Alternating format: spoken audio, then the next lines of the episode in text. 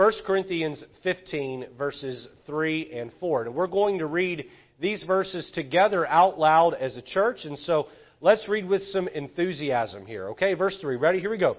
For I delivered unto you first of all that which I also received, how that Christ died for our sins according to the Scriptures, and that he was buried, and that he rose again the third day according to the Scriptures.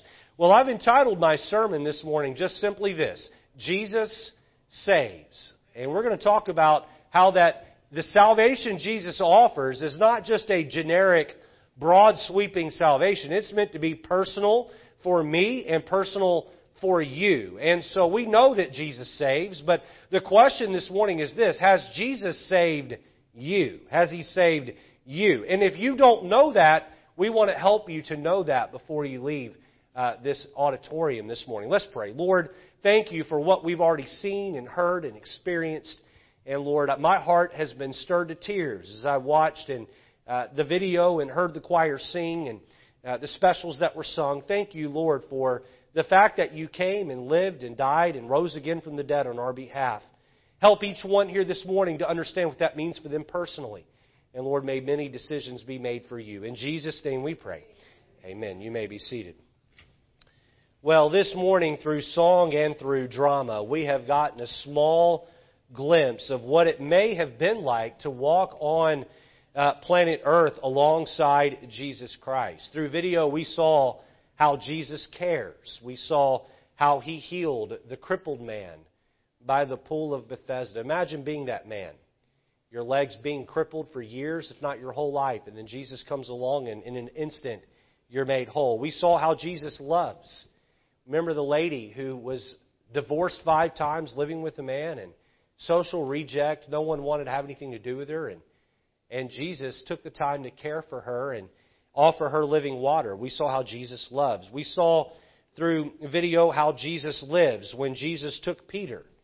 Peter, who he had poured three years of his life training and preparing, and then Peter blew it in one evening, denying Christ three times, and Jesus restored Peter back to service for the heavenly kingdom. It is special to relive the ministry of Christ and see how that he touched so many of the people that lived alongside of him. Uh, did you know that Jesus wants to touch your life? Did, did you know that Jesus wants to personally reach down and change you? This morning, I'd like for us to consider that Jesus not only cared about the crippled man by the pool of Bethesda, but he also cares for you. And that Jesus not only loved the socially rejected sinful woman at the well, but he also loves you personally. Um, and that Jesus not only lives for Peter, who had denied Christ, but that he lives for you. And that Jesus not only came to save sinners broadly, Jesus wants to save you. He wants to save or rescue you from the damnation that is brought upon you by all of the sins that you have committed. He wants to save you from an eternity in hell. He wants to save you to an eternity with Him in heaven. Um, he wants to wash away your sins, cancel your crimes. He wants to bury them in the deepest sea, throw them behind his back, and cast them as far as the east is from the west. He wants to adopt you into his family, give you a real reason to live. He wants to take away your religiosity, and he wants to replace it with a real relationship with Jesus Christ. Scripture is abundantly clear that salvation is a gift and that this gift cannot be earned. How silly would it be at Christmas time, parents, for you to put a gift under the tree for your children or maybe for a spouse or a loved one and they sit there and say, well, I'm not going to pick the gift up under the tree until you let me pay you for it. You'd say, no, that's not how it works. I pay for the gift. I give you the gift. You just simply receive the gift and uh, salvation into heaven is the same way. Romans chapter 6 verse 23 says this. It says, For the wages of sin is death. Read the highlighted part there with me, will you? But the gift of God. Ready? Let me hear you now. But the gift of God is eternal life through Jesus Christ our Lord. Notice the Bible says that eternal life is through or paid by Jesus Christ and that eternal life is a gift. It is a gift. And a gift is not paid for. A gift is just simply received with no strings attached. Scripture is clear that you cannot pay for this gift. Ephesians chapter 2, verse 8 and 9. And when again, when we get to the highlighted words, read them with me. Ready? For by grace are ye saved through faith. Ready? Here we go. And that not of yourselves. It is the gift of God, here we go, not of works, lest any man should boast. Notice that salvation is a gift of God. It is not of works. It is not of yourself. This is a gift that cannot be earned. It cannot be paid for. It's not earned through righteousness or religion. It is a gift purchased by the death of Christ on the cross and his resurrection from the dead. Titus chapter 3 and verse 5 words it this way, not by works of righteousness which we have done. But, notice that contrast. According to his mercy, he saved us. By the washing of regeneration and renewing of the Holy Ghost. Please understand that Jesus cannot save you until you admit that you are lost. Now I want us all to imagine for a moment that uh, you are in a uh, in, the, in the back seat of a car and you're going on a road trip, and the driver is an old grandpa who's against technology. All right, and this old grandpa is stubborn and self-willed. Notice I picked a male to describe stubborn and self-willed. Uh, How many of you ladies believe that men can be stubborn and self-willed? Let me hear you say amen. That's what I thought. All right. And so you have a stubborn old man who just refuses to use a GPS. And uh, he's going on a long road trip, and lo and behold, he gets off track, and, and, and he ends up on some rural street, and, and then further down, and, and the longer he drives, the more lost he gets. And you're reading his body language, and he's not indicating that he's lost, but you know that he's lost. And you say to him, you say, hey, um, I've got a, a smartphone back here and, and I can get us out of here if you'll so let me. And he says, get that technology out of here. I'm not lost. I'm not lost. And you drive and you drive and you drive. And you know what? Until he is willing to humble himself in front of everyone in that car and admit that he's lost and either stop and ask for directions or ask you for directions, he's going to continue to be lost. Y'all with me this morning? Now listen, if you're depending on your righteousness or your religion to get you into heaven, what you don't realize or what you need to realize is that you are lost. You are lost. And Jesus cannot save you, show you the way to heaven until you admit just how lost you are. Uh, many people wander through life doing their best to earn God's favor. They think that because they were, uh, they were or are religious, that they are automatically on their way to heaven. They went through some spiritual ritual as a child or, or, or young person, and, and they think somehow because of that, they're on their way to heaven. Some people that believe uh, that they are morally good, that somehow God is going to let them in, my friend, if, you believe that you are lost, uh, it is now time for you to admit it, humble your heart, and let Jesus be your Savior. Uh, it's not you that gets in, you into heaven.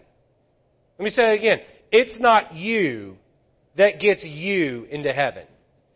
It's not you and Jesus that get you into heaven. Watch this now. It's Jesus that gets you into heaven. And it's only Jesus that gets you into heaven. We play no part, just like a child on Christmas morning played no part in earning those gifts. Uh, they just simply receive, receive. And we play no part. You see, the, the, the price was paid when Jesus died on the cross and He suffered in our place and now the gift is freely offered, not by works of righteousness, Titus 3 says. Not by works of righteousness which we have done. You can't earn it. Scripture couldn't be any more clear, but according to His mercy, through the cross, He hath saved us. He saved us by the washing of regeneration and renewing of the Holy Ghost. I'd like to give you three thoughts this morning about this idea of Jesus saves. If you received a bulletin on your way in, on the back of that bulletin, I'm speaking to the visitors here, you'll find a fill in the blank outline. And if you got a gift on your, uh, a moment ago, then you have a pen. I encourage you to take that pen and fill in the blanks as we go here. And so if you have questions later or want to dive into this later yourself, you're so able to do that. All right, let's jump in here. Notice three thoughts. Number one, the purpose of Christ's death. The purpose of Christ's death. 1 Corinthians 15, verse 3 and 4, where we began this morning, tells us why Jesus died. Look at verse 3 with me there. It says, For I delivered unto you, first of all, that which I also received. Paul says, I'm a messenger, and here's the message I'm giving you. How that Christ died. Read those next three words with me. Ready? For our sins. Again, for our sins. Christ died for our sins according to the Scriptures, and that He was buried, and that He rose again the third day according to the Scriptures. Why? According to 1 Corinthians 15.3, why did Christ die? Well, verse 3 says He died for our sins. I find that generically people put themselves into one of two camps.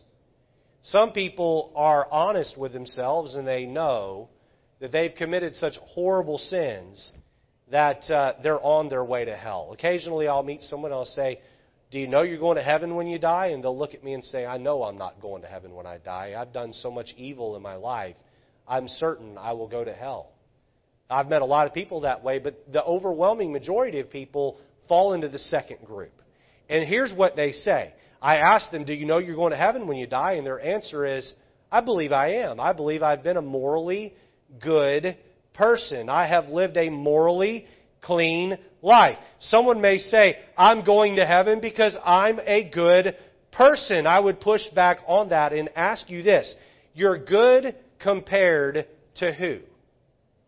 You're good compared to who? Now, you may be good compared to me. You may be good compared to some criminal in prison. You may be good to someone who's committed some horrible atrocity. But are you good compared to Jesus? Are you good compared to Christ? And if we're all honest with ourselves, the answer is no, we're not. No, we're not. James chapter 2 and verse 10 says this For whosoever shall keep the whole law and yet offend in one point, he is guilty of all. Now, I asked someone one time, I said, Are you going to heaven? And they said, I think so. And I said, Well, what does it take for a person to get to heaven? And here's what they said to me they said, You've got to keep the Ten Commandments. And so I asked them this question I said, Can you name for me the Ten Commandments? And they got all nervous and said, No. And I said, Well, I mean, if that's how you get in, don't you think you should know the Ten Commandments? I said, Can you name any of the Ten Commandments? And they said, Well, thou shalt not kill, thou shalt not commit adultery, thou shalt not covet. And I said, oh, Have you ever done those things? Well, no. I said, Isn't it interesting? You name the ones that you've not broken. All right, but what about the ones we have broken? Thou shalt not take the name of the Lord thy God in vain. Thou shalt not bear false witness, shalt, which means thou shalt not lie. All right, now we, we've all lied. I'm just going to speak for all of us in the room here. We've, I, I'm safe to do that, I believe. We've all lied. James chapter 2, verse 10 says, If you've broken one point of the law, you've broken the whole thing. I heard someone describe this verse one time as a chain with 10 links. And a chain is only as strong as its weakest link. And if you've broken even one of the commandments, you've broken the whole law.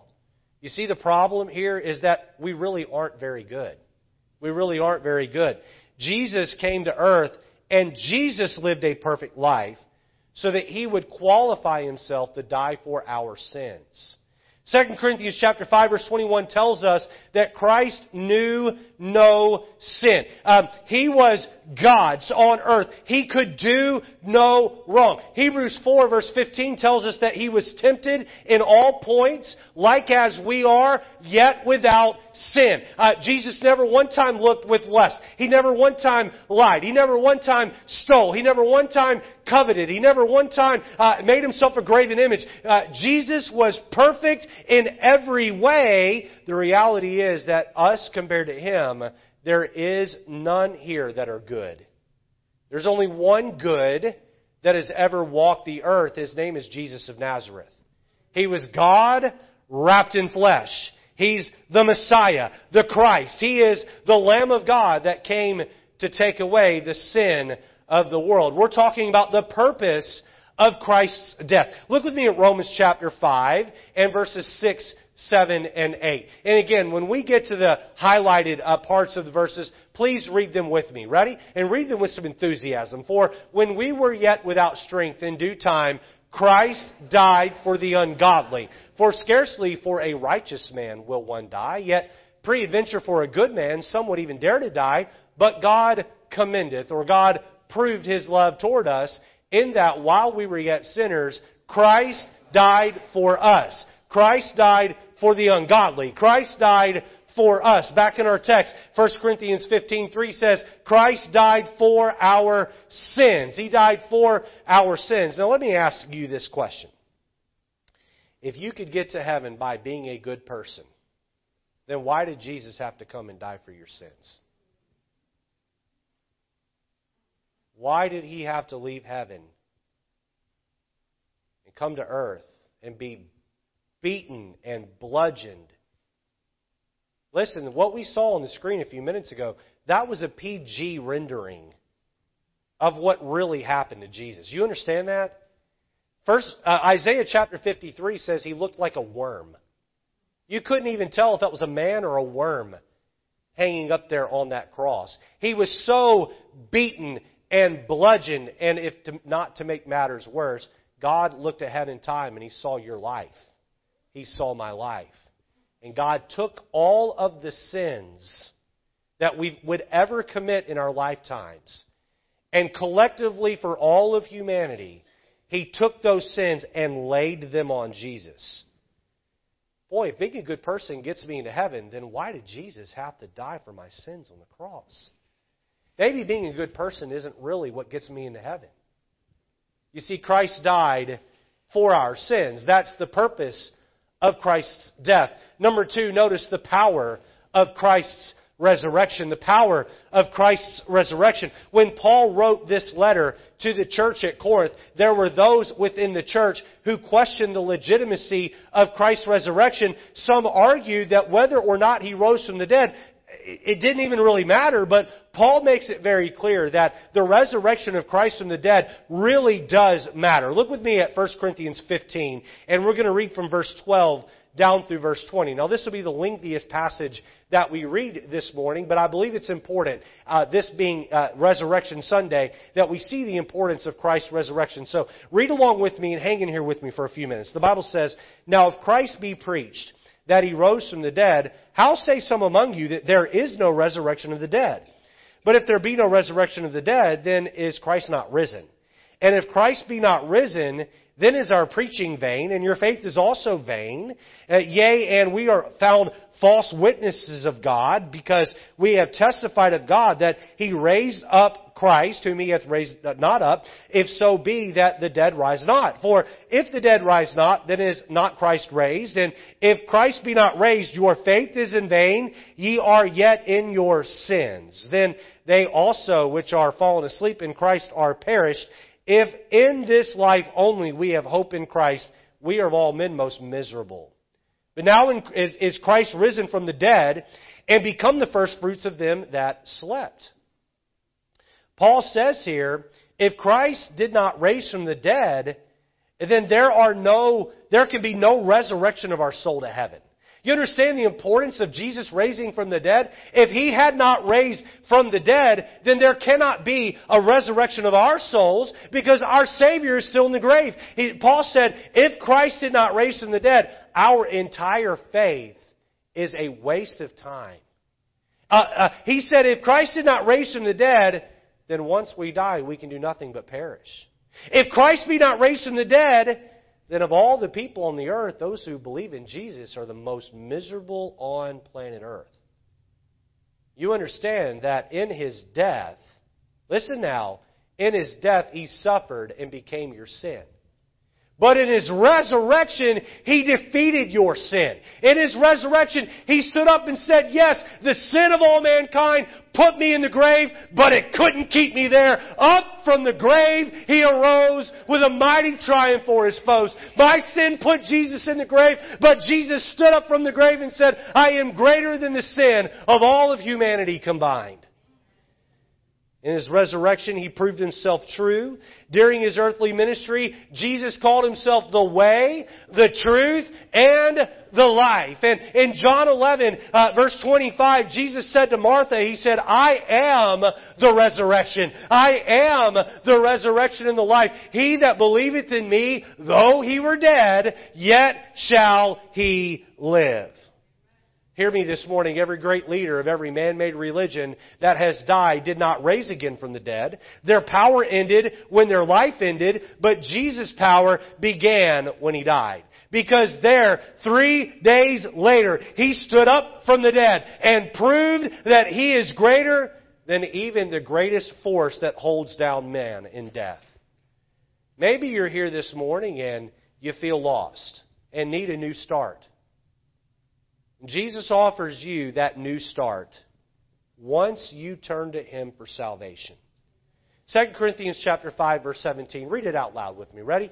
Therefore, if any man be in Christ, he is a new creature. Old things are passed away. Behold, all things are become new. Boy, doesn't that sound great? Becoming a new creature, a new person.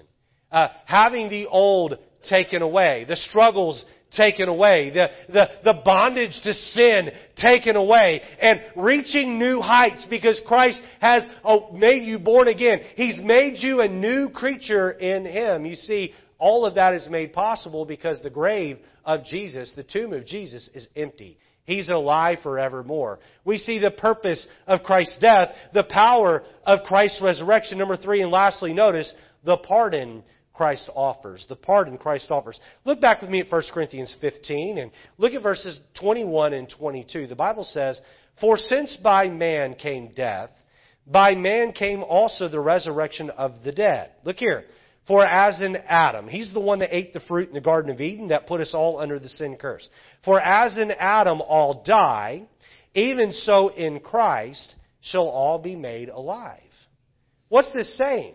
This is saying that Adam and his choice, the first man, Eve, the first woman, through their choice of sin, they brought death upon all of us. Can I tell you that all of us one day are going to die? Now, that's not pleasant to think about. Uh, as a preacher, I do my share of funerals, and I sit, I stand behind this pulpit uh, when they're done here, and and oftentimes I'll have a casket or I'll have a uh, memorial, uh, some kind of a urn with ash in it, and and there is the, the the body or the ashes of someone who's deceased, and sitting out in the audience are the loved ones, and I look in the eyes of people who are grieving, and we're all reminded in those moments. Everyone here has attended a funeral at some point, I would assume. You're reminded in that moment that your turn is coming, and my turn is coming. Can I tell you why we all die? We all die. We're all one day going to have a death date on a tombstone or a death date recorded somewhere. We're all going to have that because we're sinners. Because sin brings death. And what is Paul saying here?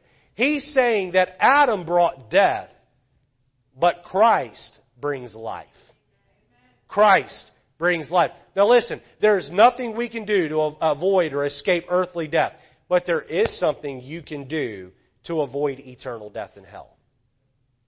Uh, there is something you can do to know that your sins are forgiven. Christ offers you a pardon.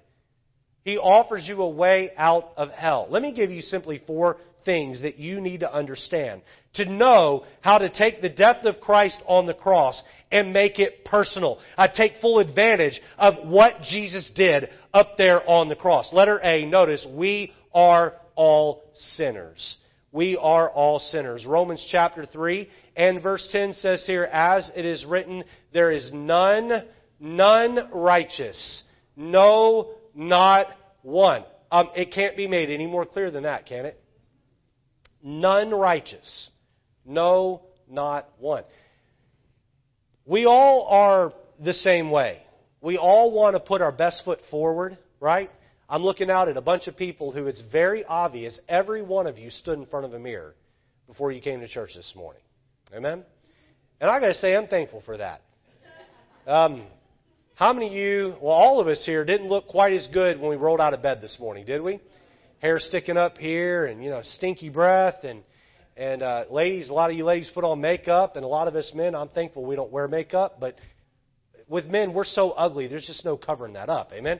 No matter how hard we try. But we get out of bed and we look in a mirror and, and we get ourselves ready. We put on our, our, our Easter best and we show up to church and we want to put our best foot forward and we'll go through life trying to sell everyone on the idea that I'm really better than I actually am and I do it and you do it and we want people to think the best of us. You can say, well, I'm an open book. Uh, you get what you see. But all of us, no, no one in here shares their most innermost thoughts.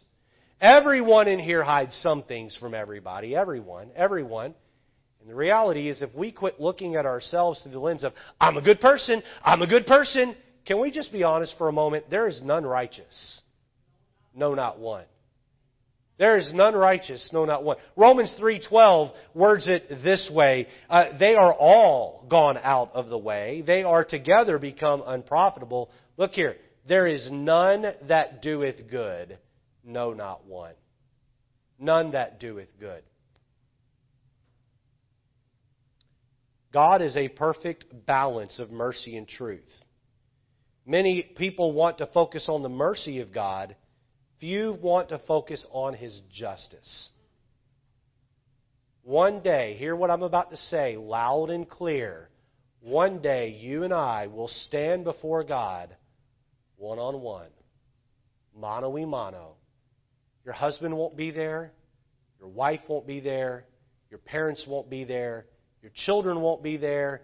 Your best friend won't be there. Your pastor, your priest, uh, your, your, your imam, or whatever title of religious leader you want to ascribe won't be there. It will be you and God. You and God. And the books of your life will be brought out and they'll be opened and every sin you've committed uh, will be laid out there. And the de- declaration before a holy, just, perfect God will be made. You are a sinner and nobody will be able to spin it any other direction. We're all sinners. Letter B, we are all sentenced. We are all sentence. Now, the book of Revelation lays out for us the events that have yet to happen. And the book of Revelation ends by telling us about a judgment that will take place where the quick and the dead are brought before God. Those that were on the earth, those that were in the earth or in hell, and those that were in the sea. They'll all be gathered together and brought before God one at a time. And one person at a time will have their day in court before Almighty God. And uh, the sin records will be laid out and then after the sin records will come the sentencing. We find that in Revelation chapter 21 and verse 8. Look there, it says, But the fearful and unbelieving and abominable and murderers and whoremongers and sorcerers and idolaters. Let me pause right there. Everybody look up here in a moment. You may not be abominable. You may not be a murderer. You may not be a whoremongerer. All right, but look at the next one. And all liars. Now, when I was a boy, I'm oldest of seven kids. When I was a boy, we were really hard on each other. And we would really hold each other accountable. When, when somebody did something wrong, we'd call them out on it. I've got two kids of my own. They do that to each other. I've heard my son look at my daughter and say, You're a liar. My daughter looks at my son and says, looks at her brother and says, Whatever, you lie too. See, you're a liar too. Nobody likes to be called a liar. Right in Spanish is mentiroso. It's, it's a little less serious, but in English, that's a hard hitting term. You're a liar. And if I were to stand up here this morning and just rear back and say, You're all a bunch of stinking liars, you'd say, Man, what's wrong with him? How many murders do you have to commit to be a murderer? One. How many lies do you have to commit to be a liar? All right, let's go through an exercise here. How many of you have ever told a lie in your life? Would you hold up your hand? Hold them up. All right, if your hand's not up, you're lying right now. Aren't you? Everyone has lied. All right. We all fit inside this verse, don't we? Most of us fit in there in more ways than just the liar. All right, let's look at the rest of the verse. And all liars shall have their part in the lake which burneth with fire and brimstone. What place burns with fire and brimstone? That's hell. The verse says, which is the second death. This is that eternal death in hell. I want you to imagine that it's you and God alone in a courtroom. God is sitting up where the judge sits. He's got a white robe on. The evidence has been presented before God the judge, and He is both judge and jury. And God comes back and says, guilty of sin. I find you guilty of sin. The courtroom clears. Now it's time for the sentencing. You and the judge are alone. The judge picks up his gavel in his hand and he looks at you and he says, The wages, the price tag, the paycheck, the sentence of your sin is death in hell. He holds the gavel high. He gets ready to bring it down and pound it. Your heart begins to, uh, to beat heavy in your chest. You know that you've been sentenced to hell. Letter C, we see Christ became our sacrifice.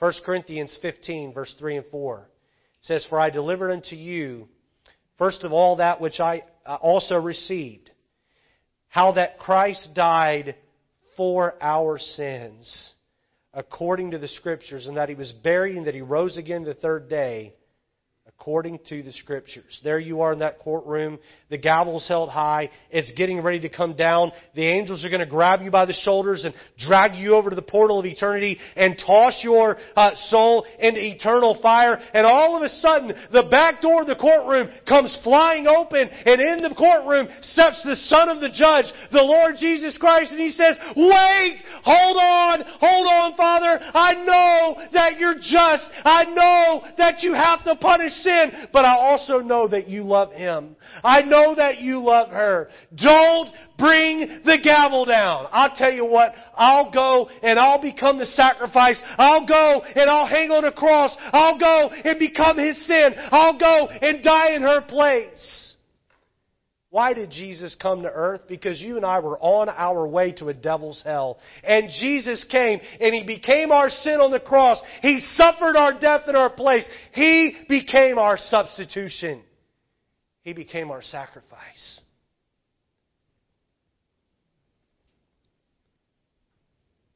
Jesus has stepped in to save the day. He has stepped in to save your eternity. He has stepped in to save your soul. So, how do you make this personal? God only requires one thing of you in order to get into heaven and have your sins forgiven and your eternal court case dismissed. He requires your faith in the one who died and rose from the dead for you. Letter D, lastly, notice believe unto salvation. We've seen that we're all sinners. We've seen that uh, we deserve to be sentenced. We've seen Christ became our sacrifice. And now we see that we need to believe unto salvation. Romans 10:13 says this. It says, "For whosoever shall call upon the name of the Lord shall be saved." Shall be rescued. The title of the sermon this morning, Jesus saves. How does he save us? The answer is right here, Romans 10:13. Look carefully for whosoever. Notice that word whosoever means anybody. It does not matter what country you're born in, uh, what kind of money you make. It does not matter what the color of your skin is. It does not matter uh, whether you're accepted or rejected by society. If you are a human being created in the image and likeness of God, and you've got air being, breathing in and out of your lungs, then you fit under whosoever. For whosoever shall call upon the name of the Lord. You know what that is? That's not a dial 1-800-HEAVEN. That's a, I'm drowning in my sin and I need Jesus to come and rescue me from my sin. The one who lived, died, and rose again for me on the cross. You see, the judge of the universe is looking squarely at you right now. And he wants to know one thing. There you are in his courtroom. His son is standing behind you with wounds in his hands and his feet. He's already died on the cross. The judge of heaven wants to know one thing. Do you want him to be your sacrifice, or do you want me to send you to hell? You have a choice. Well, yeah, but I'm religious. Doesn't matter. Yeah, but I'm righteous. I'm a good person. No, you're not. Stop fooling us. Stop fooling yourself. Jesus paid the price. It's not a question of did he do it. It's a question of do you believe that he did it? Are you willing to lay down your pride and humbly accept what he did up there on the cross? Acts chapter 16 verse 31 words it this way. Believe on the Lord Jesus Christ and thou shalt be saved. Notice what it doesn't say. It doesn't say, uh, uh, uh, be a good person and believe on the Lord Jesus Christ and thou shalt be saved. It doesn't say, hold a religious denomination card and then thou shalt be saved. Listen, I want you to hear me loud and clear. I'm not going to heaven because I'm a Baptist. No one gets to heaven by being a Baptist, a Presbyterian, an Episcopal, a Congregationalist, a Catholic, a Pre- whatever Methodist. You only get to heaven by believing on the Lord Jesus Christ. Scripture could not be more clear.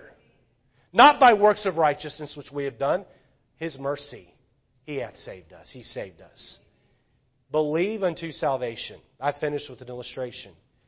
During the Spanish American War on the island of Cuba, Teddy Roosevelt led his Rough Rider Brigade into battle, and his soldiers became wounded and tired and, and hungry and they needed supplies. And so he found a place for them to rest. And lo and behold, just across the hill, uh, there was a place of supplies for American troops. And so Teddy Roosevelt mounted his horse and rode over the hill and came up to the tents that were established there and walked up to a lady there who provided uh, the, the supplies. And he pulled out a big, uh, gaudy wad of cash out of his wallet and slapped it down on the table and said, I, I assume this will be enough to, to buy supplies and, and food for my men. And the lady looked at him and said, I'm sorry, sir, but what we have is not for sale.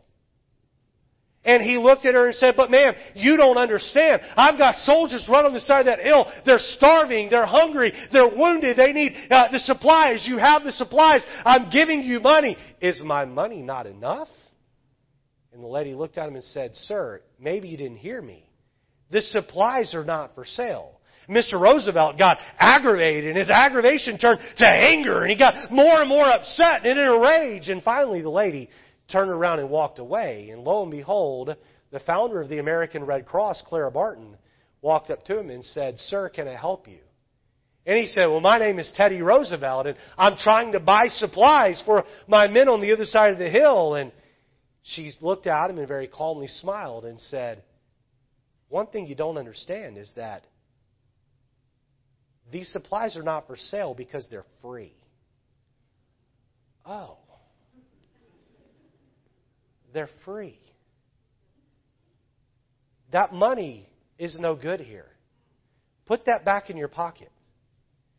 If you'll kindly ask the lady you are belligerent to for what you need, we'll gladly load your horses and off you can go. Mr. Roosevelt had to take a step back collect himself, apologize to the lady. I need this, this, this, and this. And they were free. Off he went. Hear me out. Some of you need to take the wad of religiosity, the cash of righteousness, self righteousness, and you need to put it back in your pocket. That currency is no good in heaven.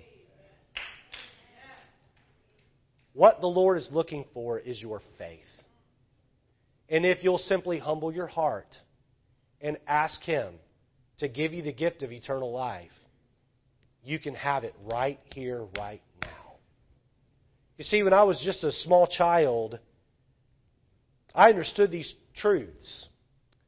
And I bowed my head and I prayed a very simple prayer. I said, Dear Lord Jesus, I know that I'm a sinner. And I know I deserve to go to hell when I die. Jesus, thank you for dying on the cross in my place. Give me the gift of eternal life. My faith is in you alone. And you know what? That day I prayed a prayer similar to that. Something very special happened in my life. An angel in heaven opened up a book called the Lamb's Book of Life and wrote my name in it. I'm here to tell you today, I'm not going to go to heaven because I'm a pastor. I'm not going to heaven because I visit people in the hospital when they're sick or check up people when they're, check on people when they're having a hard time. I'm not going to heaven because of my good works because in heaven my good works don't do me any good. I'm going to heaven because my faith is in Christ alone. And I would like to invite you to do the same thing right now. Let's have our heads bowed and eyes closed. Every head bowed, every eye closed. You've been an easy, easy crowd to preach to this morning. You've listened well. You've engaged. You've done what I've asked of you to do. Now I want to ask you not to do what I'm asking you to do, but do what the Lord's asking you to do. You see, Jesus wants you to call upon the name of the Lord to be saved. It's just as simple as praying a prayer, but not some, not some memorized citation that comes out of your mouth. No, God is looking for faith deep down in your heart. He wants to know that you truly believe. And if you're here today and you've never put your faith in Jesus, boy, He died for you. He rose again from the dead for you to pay for your sin. Why don't you, right where you are, pray and ask Jesus to give you eternal life? Repeat this very simple prayer after me. Believe from your heart as you pray. Under your breath, under your breath, repeat this prayer. Just say, Dear Lord Jesus, I know that I'm a sinner. And I know that my sin is wrong. I know I deserve to go to hell for my sin. Thank you for dying on the cross in my place, raising from the dead. My faith is in you and in you alone. Save my soul. In Jesus' name.